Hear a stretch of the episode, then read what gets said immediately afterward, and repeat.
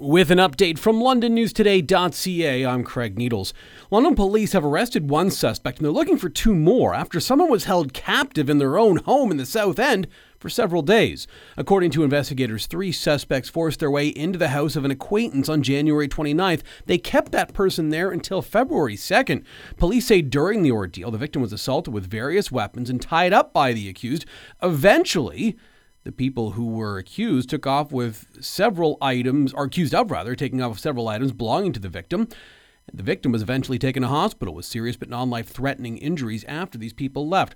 Kenneth Rowe is 28, Alexander Reeves is 31. They're both among the people who are charged in the case. They have not been arrested yet. Their photos are available at londonnewstoday.ca. 27 year old Cody Sharp has also been arrested. He faces five charges, including assault by suffocation.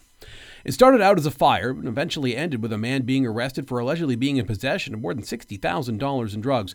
Firefighters were called to a house on Trafalgar Street near Hamilton Road just after 11 o'clock yesterday morning because a house was on fire.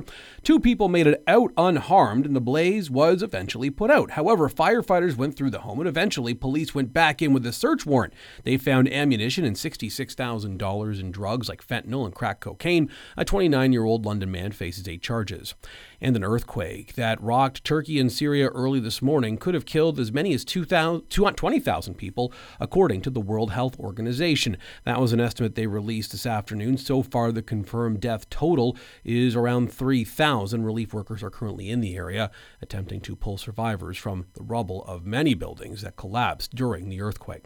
Classic Rock 98.1 weather. The temperature is going to rise overnight tonight. We're going to see the temperature get all the way up to 2 degrees. And then tomorrow, raining through the day with a high of plus 7. On Wednesday, mix of sun and cloud, high of 3.